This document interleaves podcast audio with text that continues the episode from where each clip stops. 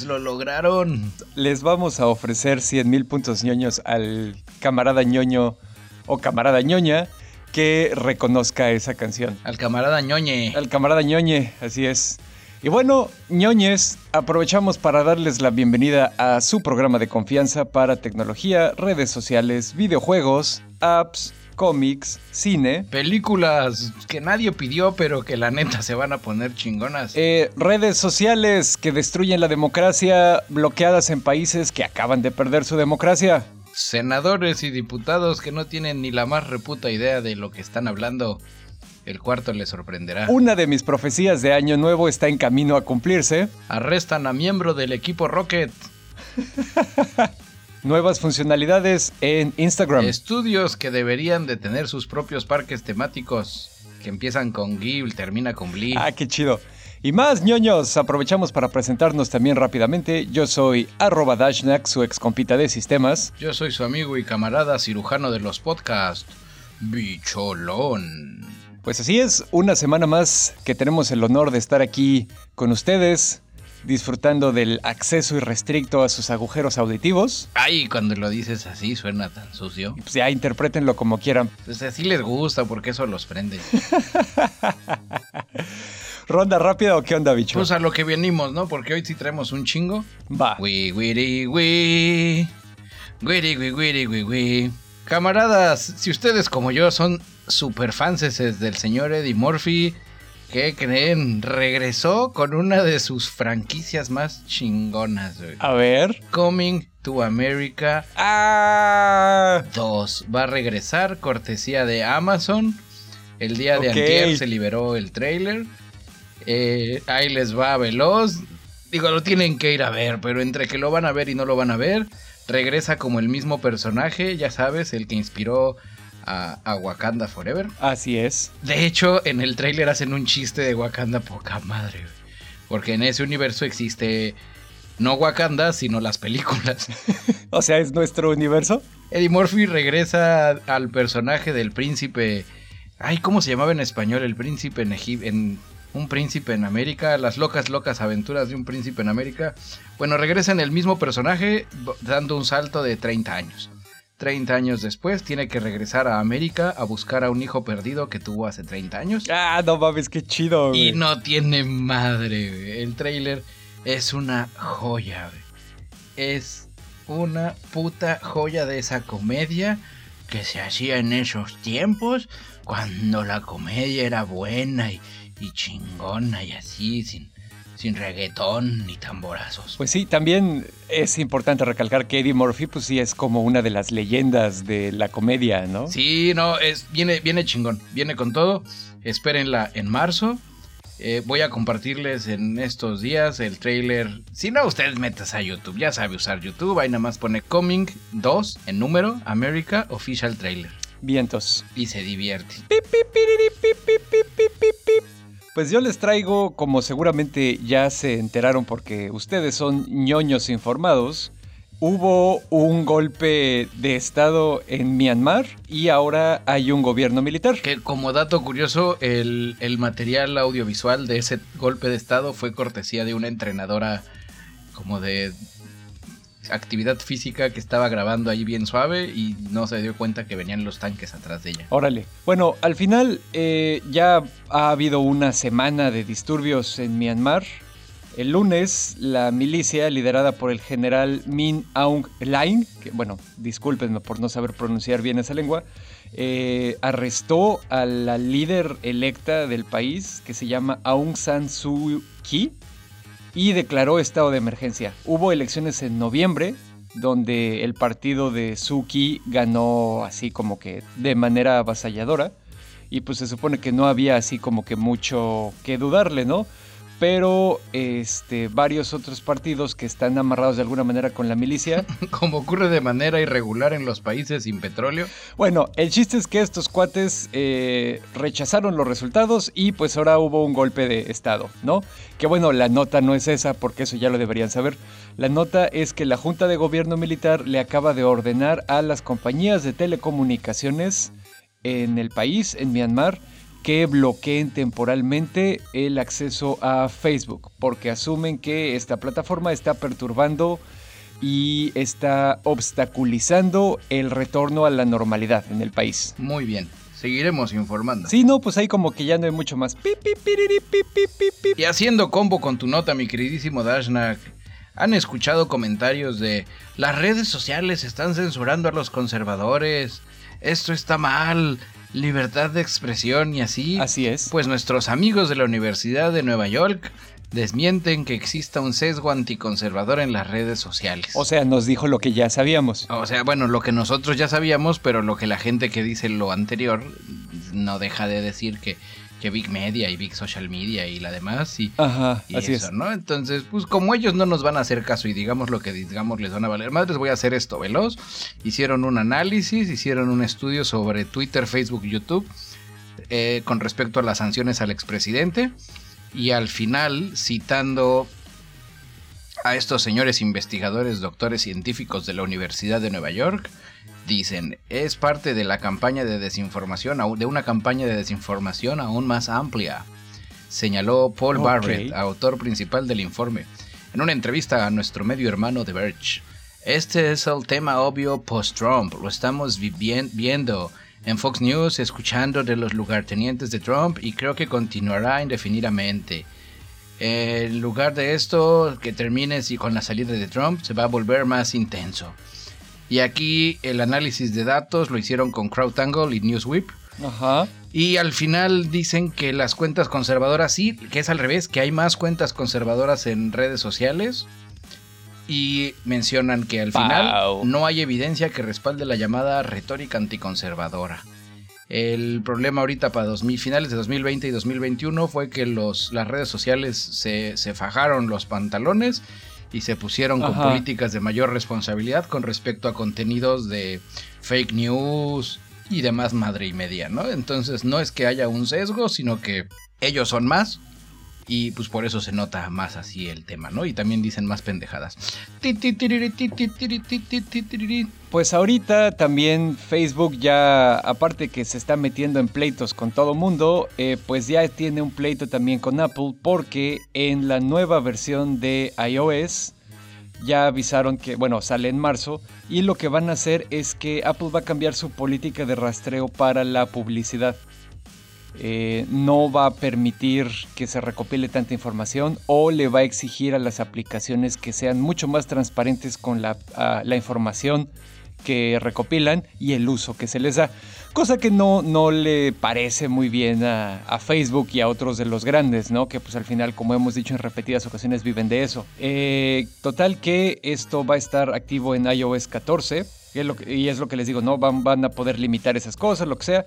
Y eh, Facebook ya al final lo que hizo fue que antes de que Apple se los atorara a ellos, más bien es- está ensayando una ventana de diálogo en su aplicación móvil para iOS, donde ellos te preguntan si estás dispuesto a permitir que te rastreen de la forma que usualmente lo hacen y a que recopilen tu información para mejorar la experiencia publicitaria. ¿No? Eh, asumiendo que de alguna manera a lo mejor así se van a poder anticipar a la llegada de esa nueva política que se va a llamar ATT, App Tracking Transparency. ¡Ay, qué bonito! Unos lugares teniendo cosas nuevas de la transparencia y otros cerrándolas. Fíjate que fuera de mamada, güey, el, esta, esta madre que está haciendo Apple es la primera cosa que ha hecho en dispositivos móviles que me hace pensar en que a lo mejor me gustaría tener un iPhone. Pero bueno, Hasta que no. Y a propósito de iniciativas Avengers al puro estilo de Nick Fury, Ricardo Monreal, eh, presidente de la Junta de Coordinación Política en el Senado de nuestro bello y, y 4T país, parte de la Tierra 4T, está alistando una iniciativa para regular las redes sociales del mal. Tin, tin, tin. Ya anunció que se reunió con directivos de Twitter. La reunión, si mal no recuerdo, debió de haber sido esta semana. No ha habido más comunicados al respecto. Igual y lo mandaron a la chingada. Igual y le dijeron cosas nada electoreras. Por eso no sabemos más.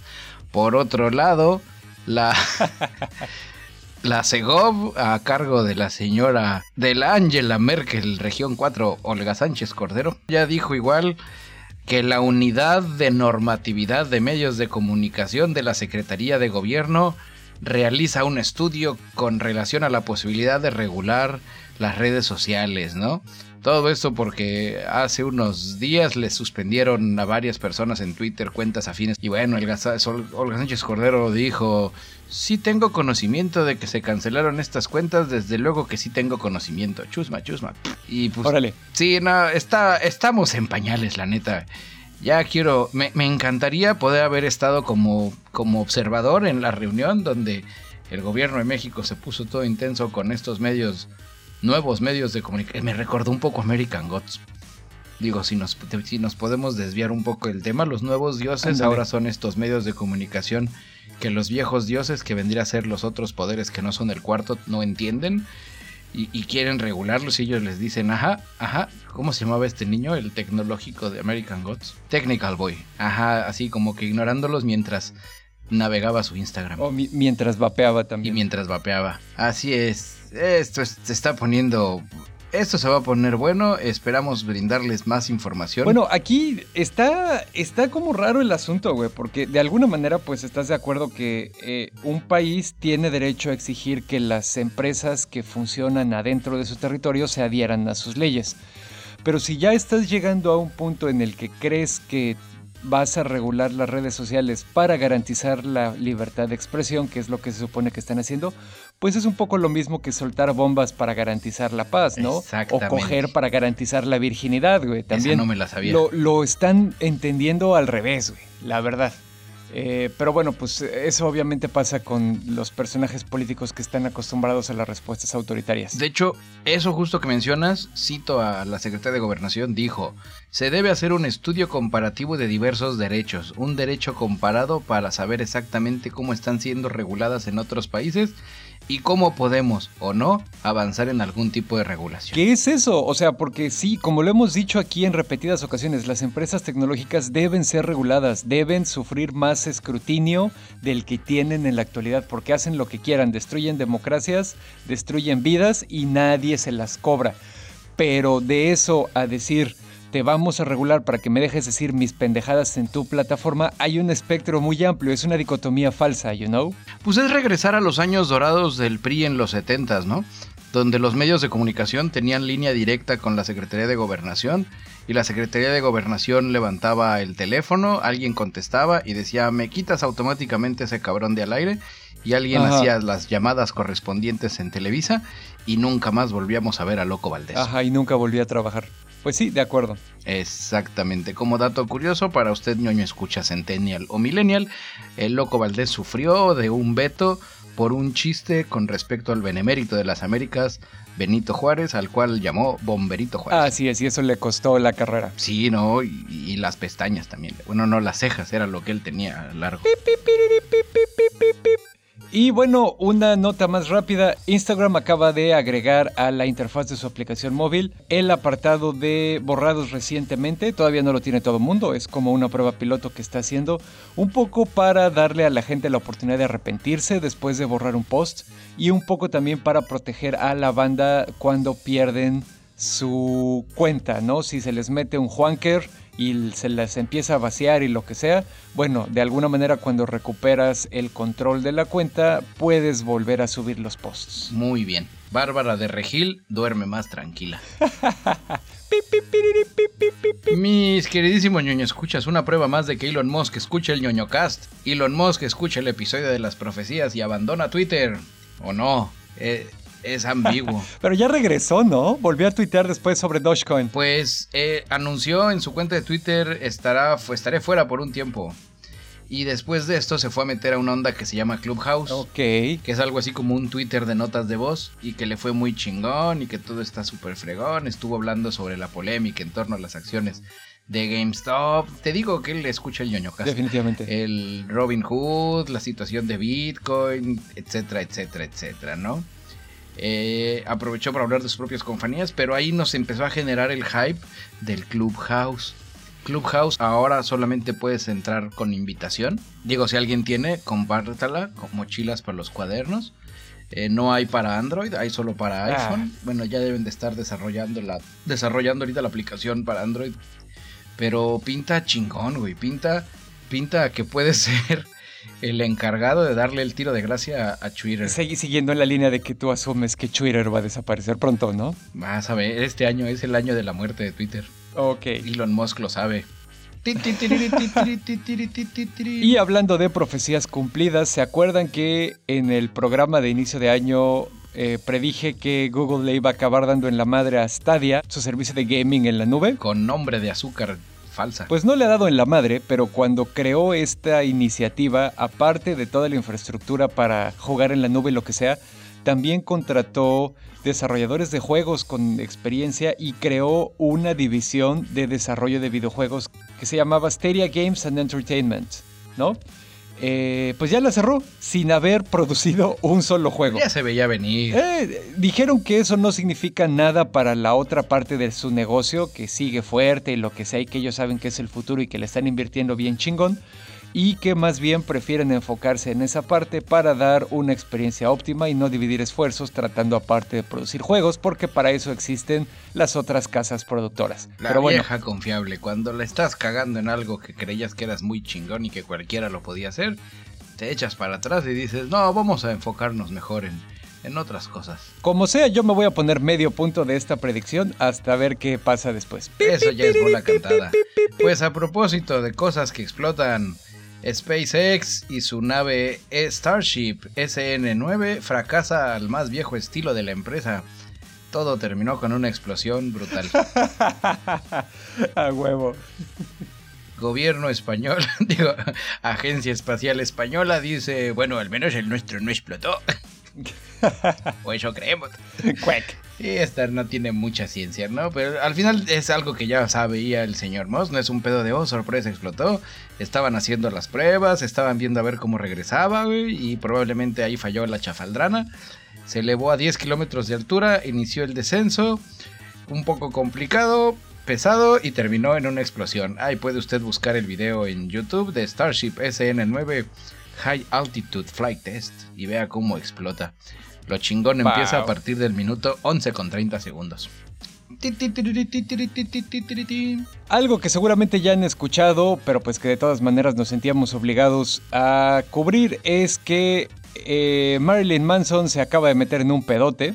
Eh, la actriz Evan Rachel Wood, que seguramente ubican como Dolores, la protagonista de la serie esta que a mí me mama muy cabrón, Westworld, llevaba varios años hablando de que ella era una sobreviviente de abuso. Y cuando pues ahondaba más en el asunto, eh, pues decía que era tanto abuso físico como abuso sexual como abuso psicológico, ¿no? No se había aventado a nombrar a su agresor, aunque por las fechas y por algunos otros comentarios que hizo mucha gente suponía que era el artista Brian Warner, conocido como Marilyn Manson, ¿no? Porque él a los 38 años tuvo una relación con esta Rachel Wood cuando ella tenía 19. Hace unos días ya dijo ella, el nombre de mi abusador es Brian Warner, también conocido en el mundo como Marilyn Manson. Comenzó a acosarme cuando era adolescente y abusó horriblemente de mí durante años.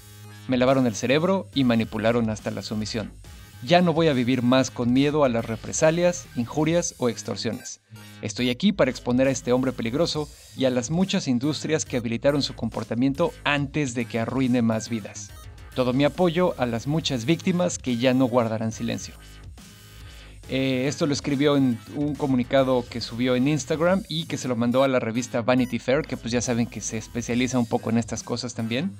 Obviamente Manson salió a defenderse y lo que sea, pero pues ahorita sí ya está tratando de tapar el sol con un dedo, ¿no? Ya otras personas como Ashley Walters, Sarah McNeely, Ashley Lindsay Morgan y una mujer que no se identificó más que como Gabriela, también detallaron experiencias de abuso a manos de Manson que incluyen agresión sexual, abuso psicológico, diversas formas de coerción, violencia e intimidación. Y para las personas que dicen, bueno, lo está diciendo una mujer, no tenemos por qué creerles, también este cuate, ex guitarrista de Limp Bizkit y que también posteriormente tocó la guitarra en la banda de Manson, Wes Borland, ya salió a decir que todo lo que dijo Evan Rachel Wood y otras mujeres es completamente cierto, que a él le tocó verlo en varias ocasiones. No diré nada respecto a qué huevos de Evan Rachel Wood porque ella no necesita mi cochina aprobación masculina.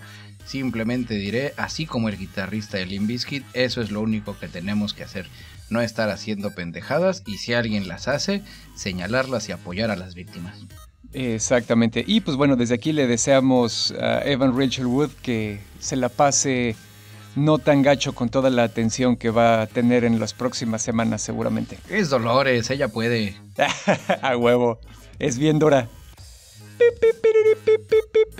Prepárense para los problemas y más vale que teman para defender al mundo de la devastación y hackear Pokémones de espada y escudo en nuestra nación. ok. Jesse, JJ James y el equipo Rocket. Bueno, no es el equipo Rocket, es un hombre de 23 años que fue arrestado en la prefectura de Aichi, Japón, por violar la ley de prevención de competencia desleal del país. Según la cadena hermana del sol naciente Ashai News, el sospechoso está acusado de vender un Pokémon Soble modificado. Ok. Porque cuando tu país es así tan del primer mundo, esos son los crímenes de las noticias. Exactamente. Este, este, pedo ya es medio añejón, pero hasta ahorita llegó acá porque pues también el periódico sale, llega tarde aquí a México. Pasó en abril, el sospechoso es un residente desempleado de la ciudad de Nagoya, donde supuestamente pirateó o hackeó el personaje a través de un ordenador y se lo vendió a un hombre de la ciudad de Kioto por 4.400 yenes, algo así como unos 42 dólares o 36 euros dependiendo del tipo de cambio. En una conferencia de prensa, hoy la policía ya reveló todo el pedo del caso, el ordenador, los datos, la desmadre y media. Eh, pues sí, el señor este se cree que desde que hasta el pasado noviembre había ganado aproximadamente unos 1.150.000 yenes, el equivalente a 10.900 dólares o 9.110 euros. Órale. Ah, no, lo estaba haciendo, la venta fue en abril. Y lo agarraron ahorita hasta noviembre. Ya, ya leí bien. Es que, eh, ya saben, el periódico japonés viene como el manga. Está de al derecha, ya. Está, empieza al revés. eh, toda esta lana la consiguió vendiendo personajes modificados del Pokémon Sword and Shield. Oye, pero a ver, espérate. Y, y, o sea, ¿qué, ¿qué, chingados hacía con ellos? Digo, ¿los dejaba así super overpowered o, o para irse a madrear a otros jugadores o qué quiero, pedo? Quiero creer que los Pokémones modificados más bien era una onda de rareza y podrían ser algo así como stats. No, no han sido claros los medios porque no entienden de Pokémon. Ok. Pues bueno, eh, la plataforma de juegos en línea Steam probablemente vaya a sacar una beta pública en China el 9 de febrero. Este, el, este cliente eh, especial de Steam solo va a estar disponible en China y únicamente vas a poder descargar los juegos aprobados por el gobierno del país porque pues obviamente China, no hagamos como que nos sorprende, ¿no? La onda aquí es que parece que Valve que pues es la empresa que creó Steam. Que también hizo Half-Life. Exactamente, así es. Una hermosura de juegos si se tiene oportunidad. Y que se, seguimos esperando Half-Life 3, pero bueno. Se asoció con una casa productora china que se llama Perfect World desde 2018 para empezar a trabajar en esta versión. Y pues bueno, parece ser que eh, así es, que ya va a salir el 9 de febrero. Aquí la cosa es que todavía se puede acceder a la versión internacional del cliente de Steam desde China porque el gobierno no ha decidido banearlo. Pero en el momento en el que el gobierno ya lo banee porque ya va a existir la versión oficial, pues va a ser un desmadre, porque un chingo de gente va a perder acceso a sus bibliotecas de juegos. Oh, pues ahí deberían de aplicar la venta de bibliotecas de juegos. De acuerdo. Y a propósito de Oriente, Estudio Ghibli está construyendo una réplica en tamaño real del castillo ambulante, o el castillo vagabundo, o el castillo de Howl, dependiendo de qué versión vio usted de la película. Eh, pues sí, están construyendo una réplica de tamaño real para que no mames, pues, qué chido, güey. para su nuevo parque temático. Su parque temático se ubicará en la prefectura de Aichi en Japón. Y una de sus atracciones va a ser un castillo de el castillo de Howl en tamaño real, lo que se traduce a un edificio similar de 4 o 5 pisos. Y va a estar dividido el parque así en varias áreas, dependiendo de la película de estudio Ghibli. Eh, además del castillo vagabundo, van a tener una aldea inspirada en lo que parece ser la princesa Mononoke. Oh. Un bosque inspirado en mi vecino Totoro. Ojalá salgan los Kodamas de eh, Princesa Mononoke. Sí, no, yo, yo espero que salgan todos. Y va a estar abierto para 2022. Ah, pues no. Pero muchas de las atracciones no van a estar abiertas hasta el 2023. Ay. Así es que si queremos a que valga la pena, tenemos dos años para juntar el billetudo. Pues esa fue la ronda medianamente rápida. Y a propósito de cosas movidas y de esta semana, ¿qué te parece Ajá. si vamos al reporte de WandaVision? Ah, pues me parece muy bien. Platícanos, Dashnak. Yo quiero ver cómo te comes tus palabras porque a ti no te gustaba esa serie y yo te decía, Dashnak, hay que verla, está chingona. Y tú, no, no sé, güey, está muy artificial. güey". Vaya, vaya, cabrón mentiroso. No, no, no. De hecho, de hecho debo de admitir, la- escuché el episodio donde le tiraba a Cacayaca, no le tiraba tanta mierda, simplemente decía que a mí no me parecía bien. Debo de, de- de decir que pareciera que los productores y escritores escucharon mis quejas. Y en este cuarto episodio iban así como con el checklist. Sí, de acuerdo. Digo, sé que no fue así, pero estuvieron al límite de que si en este episodio no hacían todas esas cosas, me bajaba. Yo sé que les vale madres, yo sé que, Así que de todas maneras ni cuenta de Disney Plus tengo. Así es que... pero, pero pues se agradece, ¿no? Que, que al, al- al- fan más exquisito le, le estén dando, dando por ahí. Ay, ¿por dónde? Y, y con buen contenido. Ah, ok, Y de forma consensuada, porque no somos como el cochino Manson. exactamente. Este. Pero sí, no sé, pinta. Pinta interesante. Creo que si se vale así pedir para los siguientes episodios, a mí me gustaría ver más superhéroes. Tal vez no de la Liga A. Ya sabes, no. No. Categoría S, si es que fuera One Punch.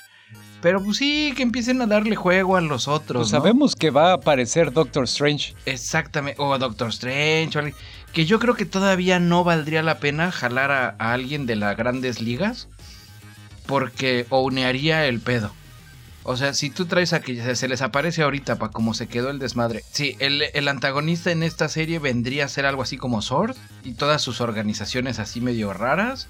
Y el protagonista es Wanda, ¿no? Aunque técnicamente no es un antagonista, pero, pero es el contrapeso. Y, ahí se va a empezar a balancear, ¿no? Wanda quiere quedarse encerrada en su mundo de sitcoms. Y Sword quiere resolver el misterio un poco. Está, está interesante. Debo de admitir que se tardaron cuatro episodios en un... Mmm, está interesante, podré seguirla viendo. Yo creo que esos cuatro episodios fueron exactamente la dosis perfecta. Eh, me, gu- me gustó muy bien cómo lo manejaron y cómo fueron amarrando un montón de cabos en el cuarto episodio, incluyendo las cosas que vemos que, que de alguna manera cuando estamos viendo el mundo de Wanda sabemos que son intrusiones desde afuera, pero no sabemos de dónde salieron, ¿no? Entonces, eh, me parece que lo manejaron súper bien. Y eh, pues nada, digo, yo ya había dicho que me gustaba, entonces no necesito pasar cinco minutos desdiciéndome como bicholón. Yo ya casi termino. Exactamente. Eh, fíjate que yo me atrevo a decir que aquí el antagonista ni siquiera es Sword. Yo creo que el, eh, el antagonista en realidad sea probablemente el duelo de Wanda. Su pesar, su sufrimiento y el trauma que sufrió como consecuencia de la guerra contra Thanos, que le costó todo, ¿no? Y incluso antes de la guerra contra Thanos perdió a su hermano, ¿no? O sea... No sé, se desbalancean. Muy, unas veces están bien pendejos y en otros momentos los ponen súper poderosos hasta que uno se muere. Bueno, pues ahí sí ya, de acuerdo, es, eso ya es como problema de los escritores, ¿no? Pero te digo, esa, me atrevo a decir que esa es como que el antagonista de verdad en esa serie. No tanto otra cosa. Me encantaría tanto que tú como yo tuviéramos razón sobre el antagonista, pero estoy casi seguro que para el final de la temporada nos van a dejar con un pingüinito donde se va a revelar que en realidad todo está orquestado por un villano no Loki, porque ya está muy quemado. Sí, podría ser Dormammu, por ejemplo. Dormammu, Mephisto, o alguien que pudiera darle juego al Doctor Strange. Ándale, Mephisto. O a la Liga Mística. Azazel, el, el papá de Nightcrawler. No sé, bueno, porque ahí habría que meter mutantes también. Sí, me, suena. Me, suena porque no, no son tan exquisitos y existenciales esta gente de Marvel, ¿no? Para, para darnos un el verdadero enemigo era yo mismo. Sí, jajajaja. Sí, no. Eh, pues sí, ahí sí tiene razón. Pero, pero pinta, pinta interesante. Escuchaba rumores de que podría aparecer un personaje, un, un Skrull que se llama Hulking. Hulkling, que es, que es un híbrido entre un Skrull y un Kree. Y que de hecho en... Que cambia de forma. Ajá, exactamente. Y en los últimos cómics eh, fue el güey que unificó a ambas razas que llevaban miles de años en guerra. Y aparte eso estaría chingón porque en los cómics Hulkling está casado con Wiccan. Wiccan es un vato que tiene poderes así como de magia y que es la reencarnación de uno de los hijos gemelos falsos de Wanda. Entonces habría ahí como una conexión rara, you know? Seguiremos informando de WandaVision. Así es. Y bueno, yo les traigo una nota que es un poco a lo mejor está medio abstracta, pero me parece que sí es importante dentro de todo este marco de todo el, seguimiento que le hemos estado dando a las diferentes críticas a las que se han enfrentado los grandes de la tecnología, Apple, Google, Amazon, eh, pues Microsoft un poco, Facebook, etcétera, todos ellos. Los fifis de Silicon Valley. Pues bueno, eh, Jeff Bezos, que como saben es el hombre más rico del mundo, y aparte es un nivel de rico así obsceno cabrón, güey, porque también estaba leyendo una estadística donde con el dinero que ha ganado durante la pandemia, pudo haberle dado a cada uno de sus empleados un bono de 105 mil dólares a cada uno de sus empleados y seguiría igual de rico que cuando empezó la pandemia. Pero no se los dio. No, no, no, por supuesto que no se los dio. O sea, eh, ahí digo, ya saben que, ya sabemos que nos van a tildar de chairos anticapitalistas, no es por ahí.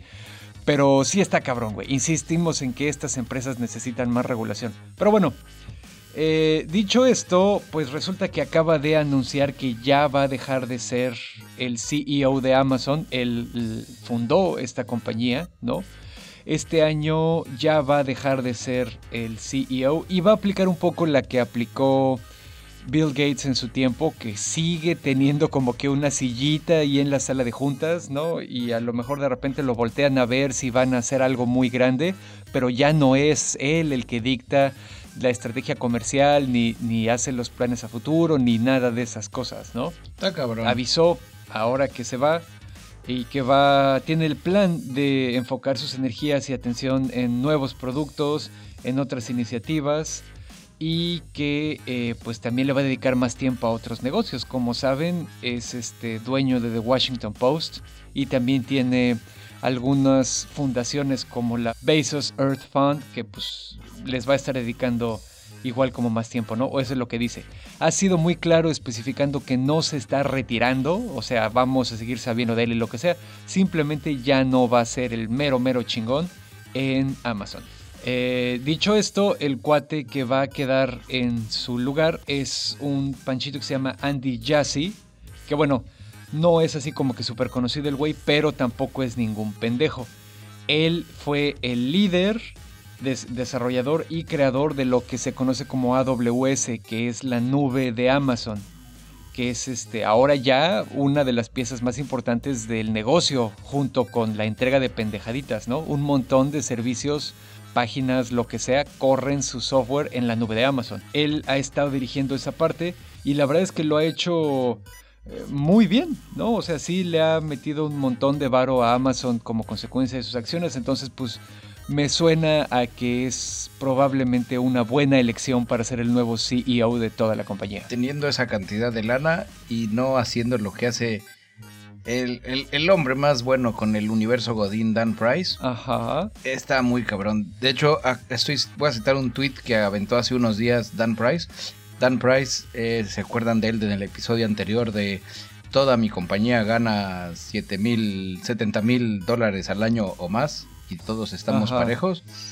Él tuiteó hace unos días donde dijo muchas personas están usando mi historia, donde yo voluntariamente como CEO dividí todo ese bla bla bla bla bla como evidencia de que, el de que el capitalismo funciona y prueba que en realidad no funciona porque ya van seis años y ninguna otra gran compañía ha seguido el camino. Ok. Y eso que dices de que él podría haberles dado un bono y no se los dio y aún así seguiría, ese es el más claro ejemplo. Ese tipo de personas pierden el cochino piso. No quiero volverme conferencista de Palacio Nacional de todas las mañanas odiando a los fifís, pero dices, güey, no mames, güey, no te alcanza la pinche vida para acabarte el dinero. Sí, bueno, y ahí también ya, ya te, metes en otra cosa que es, o sea, si le seguimos escarbando a, nuestra, es nuestra deconstrucción del sistema capitalista eh, voraz que hemos estado haciendo paso a paso aquí en el podcast, también te metes en lo que es la idea del valor, ¿no? Hay muchas personas que consideran que la remuneración económica debería ser, estar sujeta al, al, valor que, o a lo que vale lo que estás haciendo, ¿no? Eh, o, o a la cantidad de valor extra, valor agregado que le das a tu producto. Pero pues en realidad no es así, porque las personas que son las más valiosas para nuestra sociedad no son las que más ganan, ¿no? Ganan. Sí, el, claro ejemplo que circula en Facebook, ¿no? Donde cuánto gana un jugador de fútbol profesional, cuánto gana un científico investigador de la vacuna y ahorita que nos está cargando la chingada, ellos dicen, pues ve y pídesela a Cristiano Ronaldo, güey. Exactamente. O, esa idea de la existencia de un salario mínimo que sí está súper pinche mínimo. O sea, y aquí en México está de la chingada y en Estados Unidos está todavía peor, güey. Porque allá la gente tiene que trabajar dos o tres trabajos con salario mínimo nomás para no morirse de hambre, ¿no? Aquí por lo menos son uno y medio, o sea. Y dándole, dándole veloz seguimiento, tuve la oportunidad de platicar con una persona que vive en Seattle el fin de semana pasado obviamente con Susana a distancia y así. Y le pregunté sobre esta compañía. Desafortunadamente me dijo, no, no la conocía. Oh, no. Y le hice la pregunta que tenías tú la duda, si 70 mil dólares más menos al año funcionaban para vivir de manera moderada en Seattle. Y él me dijo que sí. No como para vivir en la versión de lujo de Seattle, pero dice, es un, es un sueldo más menos arriba del promedio. O sea, es una clase media cómoda. Una clase media cómoda. Mm, qué chido. Y lo fregón de ese tema es de que este muchachón estudia contabilidad y va a ver si puede aplicar para esta empresa. Oh, ¿en serio? Ok. Sí, estuvo, estuvo chingón. Porque le, le, le, comiste la oreja y ahora se le antojó. ¿Y trabajar en la empresa también? Pues no, nomás le dije si la conocía, le platiqué qué es lo que sí. Me dijo, no mames, está chingón. Bueno, obviamente no lo dijo así porque es americano. Dijo, oh, no mamá. Dijo, that's pretty fucking awesome, dude. Dijo, wait. What's the name of the company? y a propósito de gente que pierde el piso, eh, dándole seguimiento a la nota sobre el asteroide Oumuamua, Oumuamua, Oumuamua, Oumuamua. ¿Me estás mandando besos o qué pedo, bicholón? No, estoy diciendo el nombre del asteroide.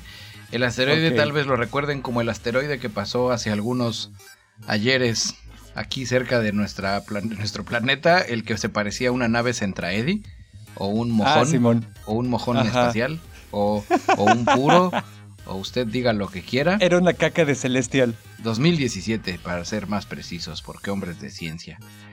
Bueno, aquí el chiste es de que un astrofísico de Harvard está convencido que el asteroide, o Muamua, era una sonda extraterrestre. Que es una, una hipótesis que ya habían manejado varias personas, ¿no? A diferencia de esas otras personas, no tienen un libro como él. Ok, a ver, clic en leer más. El jovenazo se llama Avi Loeb. Tiene, tiene nombre como de, de baladista pop rock de los noventas. ah, no, era Lisa Loeb. Él, obviamente, cuando lanzó esta hipótesis, todo el mundo le dijo, ¿está usted loco?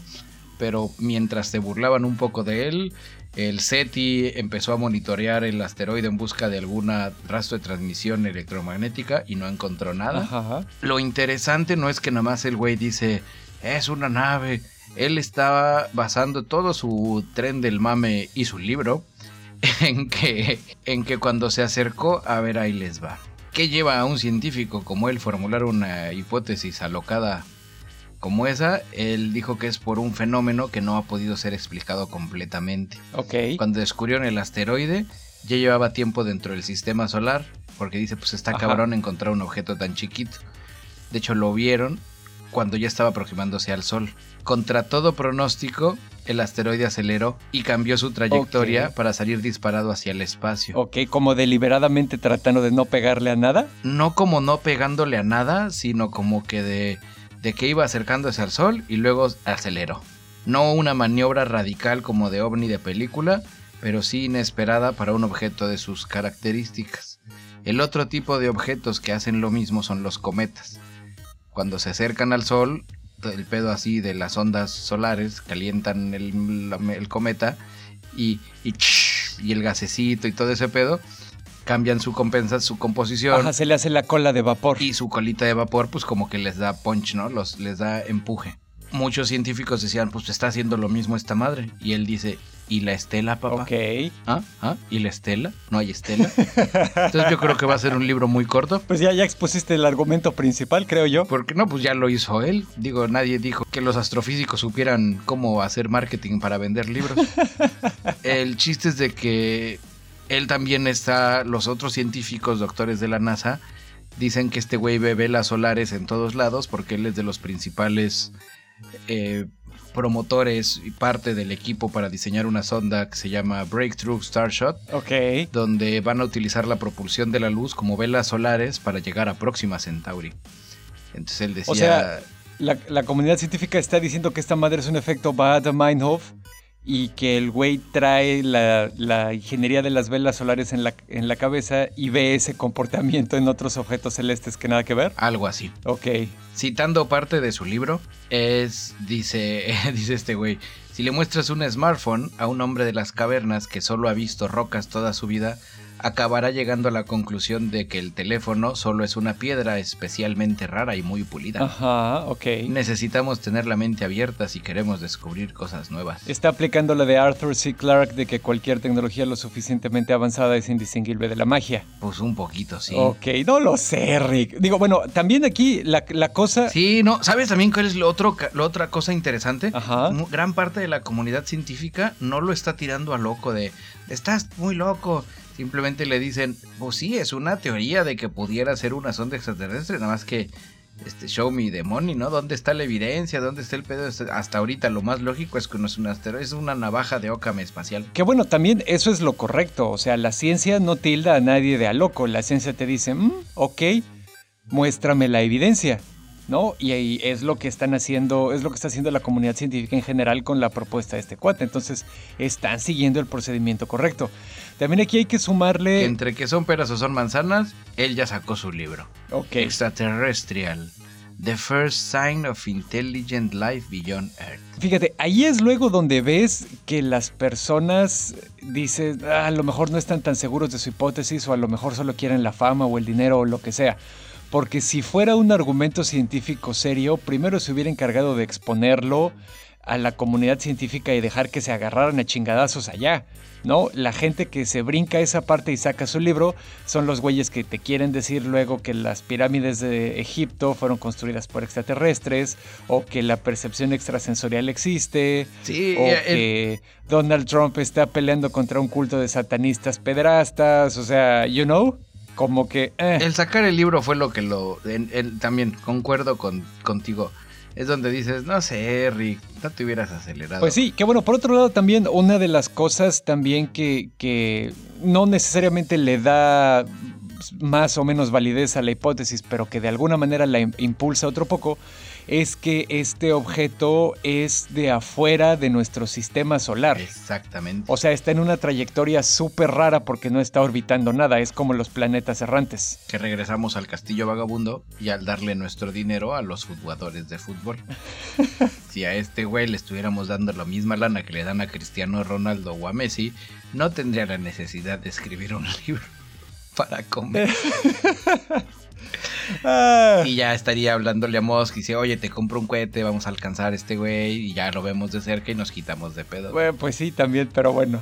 Pero ese mundo no es este. Y bueno, eh, siguiendo con cosas que no son chidas de nuestro mundo, ya ven que, ya ven que aquí en el ñoñocast de alguna manera acabamos involucrándonos en el seguimiento de las atrocidades que comete el régimen chino contra la minoría étnica de los uigures, eh, pues les traemos más noticias al respecto. Porque así es, mis queridísimos ñoño escuchas. Al menos en México, no voy a hablar del resto del mundo. Creo que somos el único medio de comunicación en México que está dándole seguimiento al tema de los uigures en China. Porque así es. Si usted es una minoría, si usted es un pueblo oprimido del que nadie más habla, ñoño cast es pa para ahí. Güey, güey. La NBC. Güey, güey. Yo pensaba más bien de N-Team. Los magníficos. Ok. Todo esto seguirá funcionando así hasta que el cheque de Alibaba o de Wish. Exactamente. Eh, resulta que se liquearon un montón de archivos policiales. De, fue una base de datos específicamente. Y se liqueó del área noroeste de China en la provincia de Xinjiang, que es la que habíamos mencionado en ocasiones anteriores, que es donde vive la mayoría de esta gente uigures. eh, y específicamente en la ciudad de Urumqi, que es donde viven prácticamente todos, ¿no? Está muy cabrón. Eh, esta base de datos nos permite, ya que la estudiaron y todo, que sí está bien grande, nos permite ver el alcance Y la base de datos también. eh, nos, nos permite ver el alcance tan insidioso y opresivo al que están sometidos tanto los uigures como otras minorías por parte ni siquiera de la policía, sino de el Partido Comunista Chino como un todo. No, en esa base de datos se encontraron millones de mensajes de texto, contactos telefónicos, registros de llamadas, registros de comercio electrónico, de banca electrónica. O sea, hay, hay un montón de cosas ahí también. Y, aquí vemos también que aparte hay un montón, porque la base de datos aparte referencia a algunos otros documentos que son como de las políticas de los eh, recintos de policía en esa zona. Hay técnicas de vigilancia súper invasivas a las personas, por ejemplo, que muestran un fervor religioso más allá de lo que el Partido Comunista considera normal, automáticamente las empiezan a vigilar. Los policías en sus teléfonos traen aplicaciones de reconocimiento facial. Eh, había un programa que pusieron en marcha ahí en la provincia de Xinjiang que era como de exámenes físicos para todos los jóvenes. Y bueno, de alguna manera el Partido Comunista lo estaba vendiendo desde la idea de que, pues sí, es para ver el estado físico de nuestra juventud y ver que, cómo les podemos apoyar para desarrollarse mejor y lo que sea.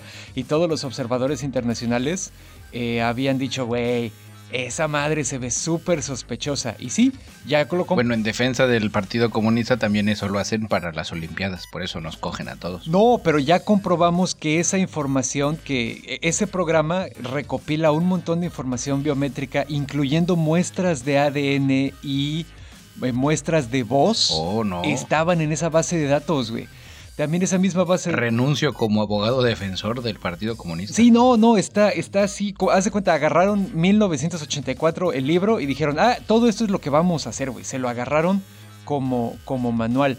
Aparte de todo eso, ahí en la ciudad de Urumqi, y pues seguramente en todo Xinjiang y en todos lados, hay programas que reclutan no solo a los policías locales para funcionar como informantes a escalafones más superiores del Partido Comunista, sino a los mismos ciudadanos.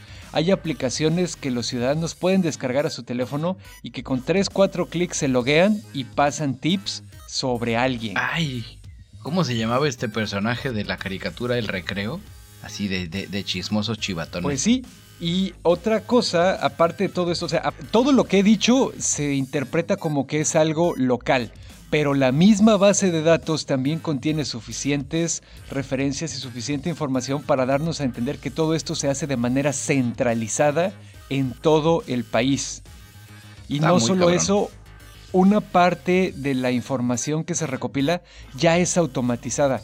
ya no necesitas panchitos eh, delatando a otras personas, ya no necesitas, porque otra cosa que hacen, por ejemplo, en los retenes, eh, pues como es el Partido Comunista, no puedes no pararte. Y si te piden tu teléfono, le conectan una madre que inmediatamente descarga todas tus conversaciones, todos tus mensajes de texto, tu registro de llamadas y compara los archivos en tu teléfono contra una lista de archivos eh, que al gobierno le parecen indeseables, que pueden, eh, pues no sé, hablar sobre libertad o cosas así, ¿no?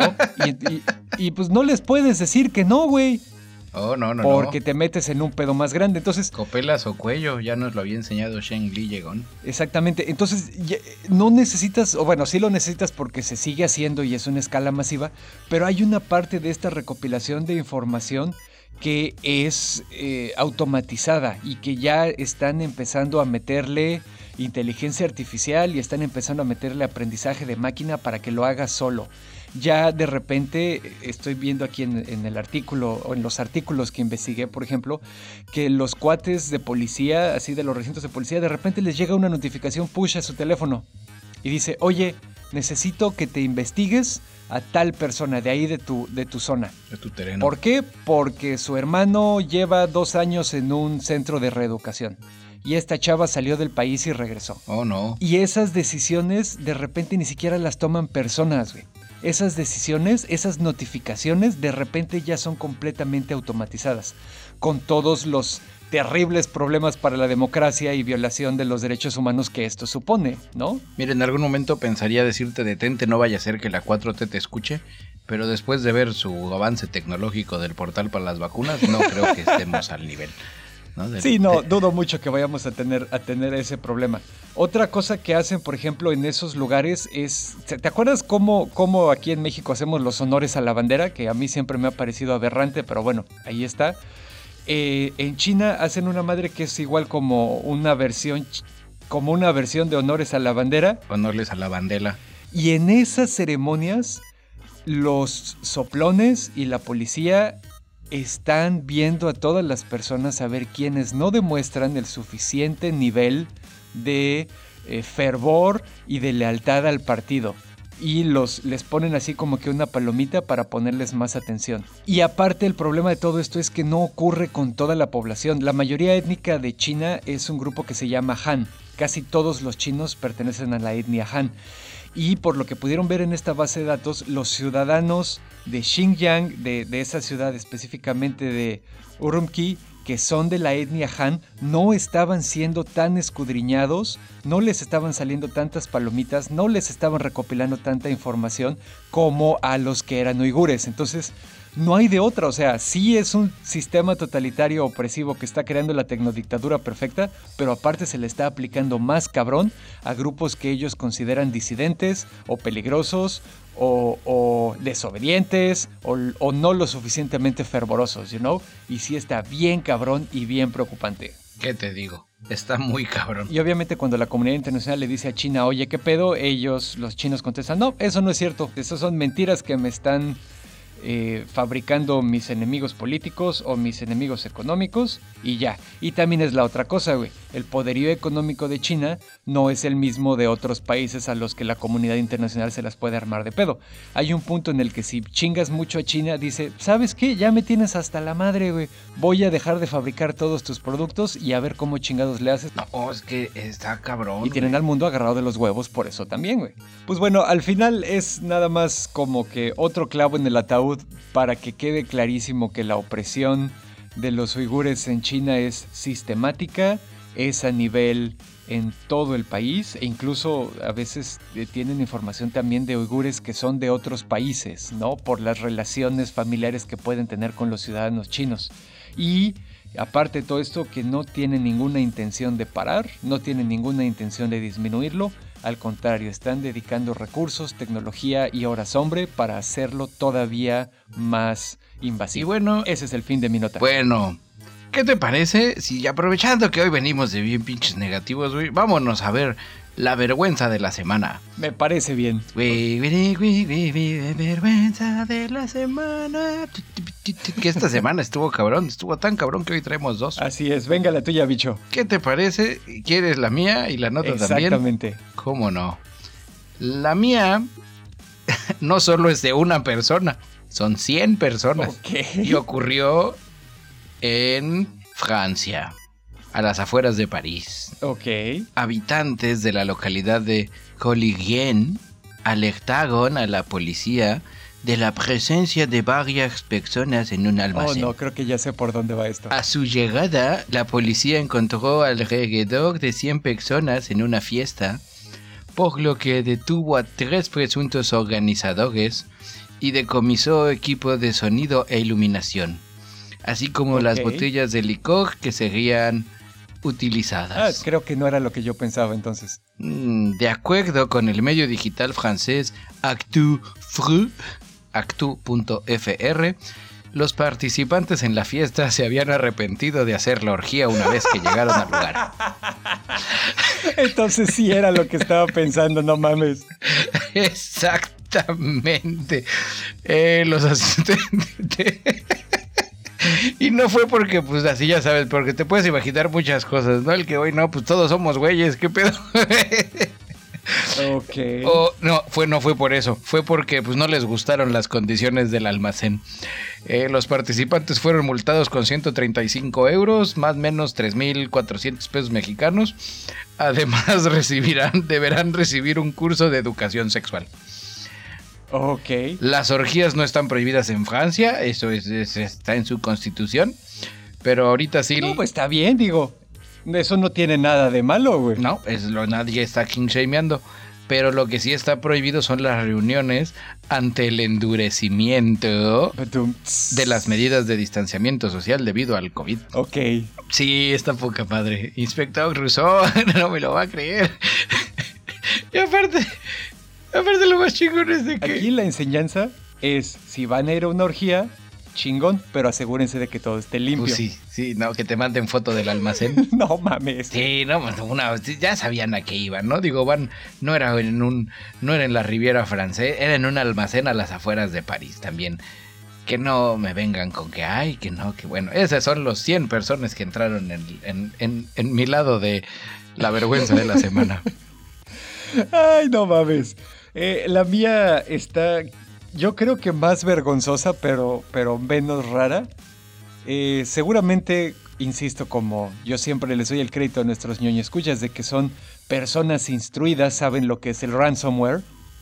Pero si sí saben y no se acuerdan, el ransomware es un tipo específico de malware o de virus, que es como el nombre común, que lo que hace es que cuando infecta tus sistemas, que puede ser desde una computadora personal hasta el servidor de tu compañía o todos los servidores de tu compañía, cuando los infecta, lo que hace es que encripta toda la información, o sea, la vuelve ilegible y te pone en contacto con los creadores del virus para que les pagues alguna cantidad en Bitcoin y ellos a cambio te pasen eh, la llave para desencriptarlo. ¿Ok? ¿Estamos? Estamos. Una empresa de Reino Unido sufrió, que obviamente no, no encontré el nombre, eh, sufrió un ataque de ransomware y les costó 6.5 millones de libras, o sea, 9 millones de dólares. Sí lo tuvieron que pagar, ¿no? O sea, porque pues sí dijeron, no, toda nuestra información está ahí, que no sé qué, y nuestro compita de sistemas es un pendejo, no tenía respaldos de nada, ya sabes, ¿no? Así, la tormenta perfecta de cagadas. Ok, chingón. Les mandaron la clave, desencriptaron todo. Ya regresamos a la chamba y lo que sea. Como ninguna de las personas eh, responsables de la ciberseguridad de la empresa se dedicó a ver por dónde se les habían metido, cuál había sido la vulnerabilidad, cuál había sido la falla, quién chingados conectó un USB infectado, lo que fuera, no hicieron nada de análisis forense, dos semanas después los volvieron a infectar. O sea, ya se volvieron clientes. Y no solo los volvieron a infectar, tuvieron que volver a pagar otros 6.5 millones de libras en Bitcoin para que volvieran a desencriptar sus sistemas. güey. Changos. No, pues eso está muy cabrón. Eso sí está, está vergonzoso. Y aparte, fuera de todo, como, como ya dato eh, más importante, pues eh, estos, estos ataques de ransomware han ido a la alza en los últimos años y de repente sí tienen consecuencias bastante negativas. En Pemex hubo uno, ¿no? Sí, exactamente. Eh, y sí les costó un rato. Creo que ahí sí tenían como que respalditos y lo que sea, pero por ejemplo, hubo un caso igual en Reino Unido en 2017 donde se paralizaron 17 hospitales porque les pasó esto y no tenían así como que una infraestructura chida para regresar luego luego a funcionar, ¿sabes? Entonces, pues hay que estar atentos a esas cosas, señores y señoras, ñoños. Pues ya están. Ya sabe, usted no habrá ningún archivo no solicitado. Y también si es parte de una organización con una red informática, inviértanle la seguridad informática, contraten panchitos que sí sepan, etcétera, etcétera. Porque así decir, ay, nos vamos a clavar a Google la Business Suite, tampoco es garantía. Nomás ahí les comento. así es. Pues bueno, dicho lo anterior, pues ¿qué crees? ¿Qué crees, Pedrito? ¿Qué creo? Los Golden Globes ya anunciaron las nominaciones 2021. Y pues no, no está nada, porque nosotros ya entregamos los ñoño awards, ya les ganamos. Los nuestros estaban más chidos. Fuera de mamada, creo que nuestra selección, al menos en cuestión de series, fue mucho más exquisita. Está cotorrón, ¿no? O sea, no me voy a clavar ahorita en leerles todas. Simple y sencillamente puedo decir que, que Netflix domina las nominaciones. Pero muy cabrón, ¿eh? Llevan, tienen 42 menciones. Películas como Mank, Ma Rainey's Black Bottom y series como The Crown y Better Call Saul. Ajá. Algo que no apareció en ningún lado, o al menos de las que he leído no he visto His Dark Materials. Estoy un poco enfadado. Ok. Eh, televisión, está, hay una señora que se llama Lily Collins de Emily in Ah, Esa Paris. serie estuvo malísima. Eh, Schitt's Creek, Catherine O'Hara. Schitt's Creek es una serie muy, muy divertida. Llevo poquitos episodios, pero está bastante cotorro. ok. De mejor actor de televis en serie de televisión en la categoría drama, así que nos suene. Está Jason Bateman de Ozark, Ok. Josh O'Connor de The Crown, Bob Odenkirk de Better Call Saul. Eh, mejor actriz de serie de televisión están Emma Corrin de The Crown, Olivia Colman de The Crown, Sarah Paulsen de Ratchet. Ah, ok, ok. Que ahí se me hizo así como que dices, me. ¿Sabes que en el caso Eh, específico de ella, no creo que sea buena actriz, creo que más bien ya encontró su papel. Sí. Porque el papel que hace en esa serie es el mismo que hace en todas las versiones de American Horror Story, por ejemplo, ¿no? Pero bueno, está bien. Es la Nicolas Cage de los Darks. Ah, saludos a Nicolas Cage, seguro nos escucha también. Suena como algo que haría. ¿Quién más? En mejor actriz de miniseries sale Anja Taylor Joy Ah, está bien, está bien. con The Queen's Gambit. Sale Nicole Kidman Undoing. Este, ¿quién más? Mejor series dramáticas de televisión. Sale Lovecraft Country, The Mandalorian, Ozark, Ratchet, The Crown. Ok. Eh, sí, te digo, no me voy a clavar tanto. El- los premios los van a entregar el 28 de febrero, es viernes, entonces creo que hasta marzo vamos a poder platicar de quién ganó y cómo estuvo el pedo. Pero ¿qué te parece si para no saturar, a lo largo de aquí al 28, pues vamos a ir des- desmenuzándolos de a poquito, ¿no? Ok. Esa- eh, tú te llevas esa tarea, bicholón. Yo me llevo esa tarea. Sale mejor actor en reparto de película musical o comedia, Sasha Baron Ah, Cohen. por la segunda parte de Borat, ¿no? Exactamente, Lin Manuel Miranda en el como Hamilton. Sí, te digo, eh, me, me- me están quedando de ver muchas series buenas de este año. Y por muchas series buenas me refiero a The Expanse y His Dark Materials, que nomás no veo. No sé si me dieron la lista recortada. En el caso de The Expanse, no sé si es. Yo, en lo personal, siempre he percibido cierto desdén hacia la ciencia ficción por parte de las personas que dan premios, you know?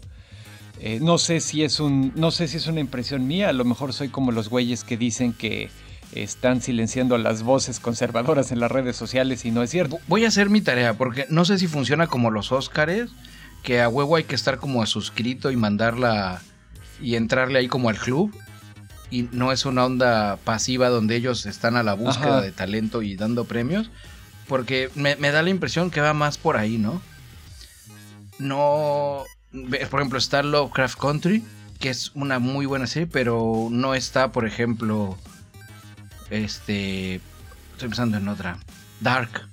Sí, te digo, no, no, me, voy a, me voy a poder hacer la tarea en forma para saber cómo está el show con estos señores de... Por ejemplo, sale Tenet sale en Mejor Banda Sonora, Ok. Eh, sí, es- sí estuvo muy buena, güey. pero, pero debería de estar en Mejor otras cosas, ¿no? Yo se le habría dado también a Mejor Director. Pues sí. No sé, Me, me voy a llevar la tarea de a lo largo de estos días hacer el desglose más en forma. Igual y para, pues para no saturarlos con Golden Globitis, ¿no? Aparte, este fin de semana es el Super Bowl. Hay que hacer otros Hay pendientes. que villamelonear un poco también. Sí, ahora sí no sé ni quiénes van. Ni al medio tiempo, ni, ni nada. Yo creo que lo, lo voy a ver más por morbo. Siempre es una buena excusa para pedir alitas y comer hasta que te dé un coma. Que bueno, tú en tu caso no puedes comer alitas, ¿verdad? Pero bueno. Bueno, nada más si, están, si no están empanizadas. Y pues, ¿qué te parece si ya hace chorro no les damos recomendación? Va, me parece, me parece una excelente idea porque les hemos estado faltando a la ñoño audiencia con eso y pues, pues ellos nos tienen confianza, ¿no? Hoy les traigo dos. Ok, a ver. La primera es en Prime Video. Pónganse al puto día con The Expanse. Justo hablando de The Expanse. Esta última temporada ya terminó esta semana y terminó como las pinches series deben de terminar sus temporadas. Pese a que nos dejaron con un pingüinote espacial, lo acaba este último episodio magistral. Lograron, spoiler alert, despacharon al persona, al actor incómodo que estaba acusado de abuso Ajá. de una manera chingona y como debes de despachar ese tipo de gente sin pena ni gloria. güey. Ok. Y queda, queda todavía una temporada más, ¿no? La 6 va a ser la última. Sí, la última temporada, que es la sexta, ya es donde va a acabar. Más arriba no puede llegar esta serie. güey.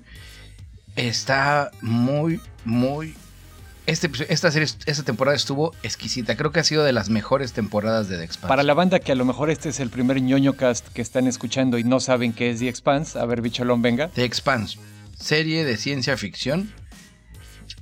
De las series de ciencia ficción, viaje espacial, colonización espacial, que más se ha encargado, dedicado, esmerado en darnos un viaje espacial cercano a la realidad, onda como Interstellar, pero sin ser tan pretenciosa. Donde al mismo tiempo la primera temporada tiene unos dos, unos dejitos de, de cine noir, detectivesco, pero luego de repente no, en otra temporada empieza a cambiar y luego pasan cosas bastante interesantes y ya cuando tú dices, ¿qué mierda estoy viendo? Ya tienes demasiado cariño con los personajes, estoy hablando de la tercera o cuarta temporada donde, donde el pedo como que empieza a perder el rumbo.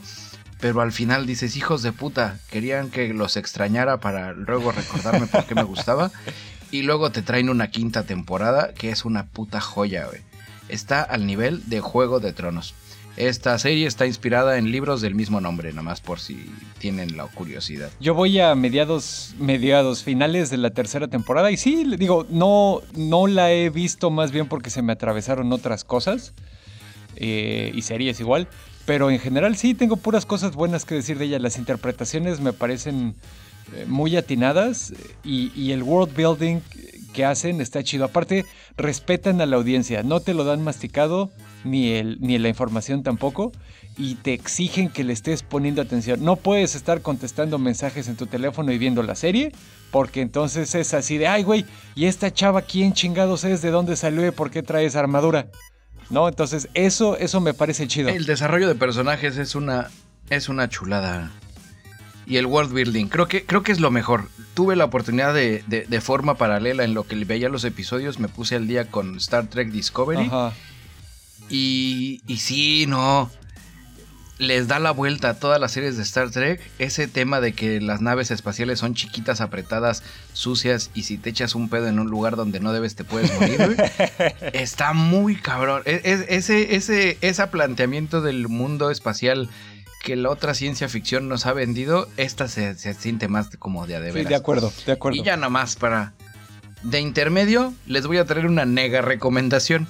Eviten ponerse al día con Disenchantment. Desencantadas, la serie este, fantasía épica de Matt Groening que regresó a Netflix esta última Ajá. temporada, es una pérdida de Yo tiempo. voy apenas empezando el segundo episodio. Eh, tal vez yo me bajaría. Mi consejo sería bájate cuando lleguen a Steam World Ok. y, y se regrese de nuevo a Dreamland. Y fuera de eso no vas a, no, no va a llegar a ningún lado. es un no misterio artificial, es un es una conspiración Juego de Tronos artificial. Sí, sí, sí, sí, sí me da la impresión también de que como que perdieron el rumbo o como que no tienen súper claro a dónde quieren llegar y nada más están metiendo vueltas a lo pendejo. Sí, con el, estilo de las series tocadas por Matt Groening, ¿no? Con el comentario social y los chistes ácidos chingones, los personajes cagados y lo que sea, pero sí están como que haciendo teatro nada más, you know? Si le vas a invertir tiempo a Disenchantment, solo es si ya viste The Expanse. Ok. Sí, no, es. No, le, no pierdas tiempo, no van a llegar a ningún Está bien, está bien. Y bueno. ¿Y tu otra recomendación? Para terminar el episodio, junto como lo empezamos, esta película ya es vieja. No se las voy a sobrevender, simplemente les voy a decir Dolomite en Netflix. Con Eddie Murphy. Ah, la de My Name is Dolomite, ¿no? Ok. He escuchado cosas muy buenas de ella. Sí, está bien chida. ¿Y de qué trata? Una es la historia de un personaje que se llama Dolomite. Dolomite, my name is Dolomite, que es algo así como el padre del rap con Eddie Murphy. Y está muy bien hecha, güey. La neta es una pinche película que al final siente uno calientito. Ok. Y cuando descubres otro pedo, que no les voy a spoilear, dices, a la madre, güey, el, lo calientito te abraza y te arropa y regresa la esperanza en la humanidad. O sea, es, es, una película feel good. Simón, es una película que al final la ves y dices, chingón. Ah, está bien, ocasionalmente necesitamos eh, consumir medios de ese estilo. Y, está muy jocosa, güey. Pues ya estás. Este, que es, no, no diré No, no, ya, así ya, ya con eso para no te vayas a quemar. Yo creo que con esto ya estamos terminando el episodio. Ya nada más nos falta darle la bienvenida a un nuevo Patreon que se subió esta semana. Bicholón, ¿quieres hacer los honores? Claro que sí. Le queremos dar la bienvenida al queridísimo Orc King. Órale. Orc King, que pues es un rey, es un orco, es un patron, que además es otro, es patron también. Él se encarga de diseñar eh, miniaturas customizadas en 3D. su especialidad son los orcos es un artista. Entonces es muy chingón saber que un artista está pues dándonos el reconocimiento a nosotros también, ¿no? Entre artistas nos Órale. vemos. Orking, bienvenido al ñoño cast. Pásale a lo barrido. Ahí, ahí hay lugar. Muchísimas gracias por el apoyo, camarada. Y aprovechando que estamos hablando de Patreon, pues bueno, eh, queridos ñoño escuchas, ya saben que si este producto, el ñoño cast que les ofrecemos, les parece de calidad y quieren apoyar para que lo podamos seguir produciendo chingón, que siga sonando bien, que podamos seguirle pagando a nuestros corresponsales en China y en todos lados, pues pueden darse una vuelta a patreon.com diagonal nonocast, es con las puras Ns porque ahí no hay ñes. Y pues de ahí ya cuando se suscriben eh, tienen acceso a contenido exclusivo que solo está disponible para los patrons y también van a tener acceso a eh, liberaciones anticipadas del podcast, por ejemplo, que sale ahí en el Patreon unas horas antes y que aparte que viene con cosas censuradas y con spoilers extras, ¿no? Entonces, pues ya saben, patreon.com diagonal nonocast si se quieren dar una vuelta por allá. Pues ya están, mis queridísimos camaradas, fue un gusto haber llegado a sus agujeros auditivos esta semana. Así es. Nos escuchamos la siguiente semana. Yo me despido, soy su amigo y camarada cirujano de los podcasts. Bicholón. Yo soy arroba Dashnax su excompita de sistemas, así nos encuentran en Twitter, tanto a Bicholón como a mí. Y aprovecho para recordarles también que en Facebook y en Instagram nos pueden encontrar como diagonal el nonocast, igual sin ñ. Y aparte tenemos nuestra propia página que es ñoñocast.com donde subimos nuestros artículos, cosas interesantes que encontramos, desarrollamos más algunas ideas que tocamos aquí en el podcast y donde subimos los episodios también. No, espérate, camaradas, no olviden descargar los stickers de WhatsApp y de Telegram. Eh, los links estarán por ahí en ñoñocast.com. No se les olvide compartir en todos sus grupos, tirar rostro. Exactamente, difundan la palabra camaradas si creen que alguien de las personas cercanas a ustedes le podría gustar el ñoño cast, pues ya saben qué hacer. Aviéntenle ahí el linkcito, por favor. Sí, no es, no, esto no es una onda para compartir en todas tus. O sea, sí lo puedes compartir en todas tus redes y demás, pero por, por historias de muchos de los ñoño escuchas, creo que es más chingón el. Yo conozco a un sobrino, tengo un compa que se ve que es otaku de closet. Le mandas aquí en privado y dices, mira, te traigo algo para que lo leas, lo oigas y así le pasas el linkcito, yo sé que te va a gustar. Y así ya sabes, ese, ese es la así onda. merengues. Y como ya saben, me despido. ¡Orgullo ñoño!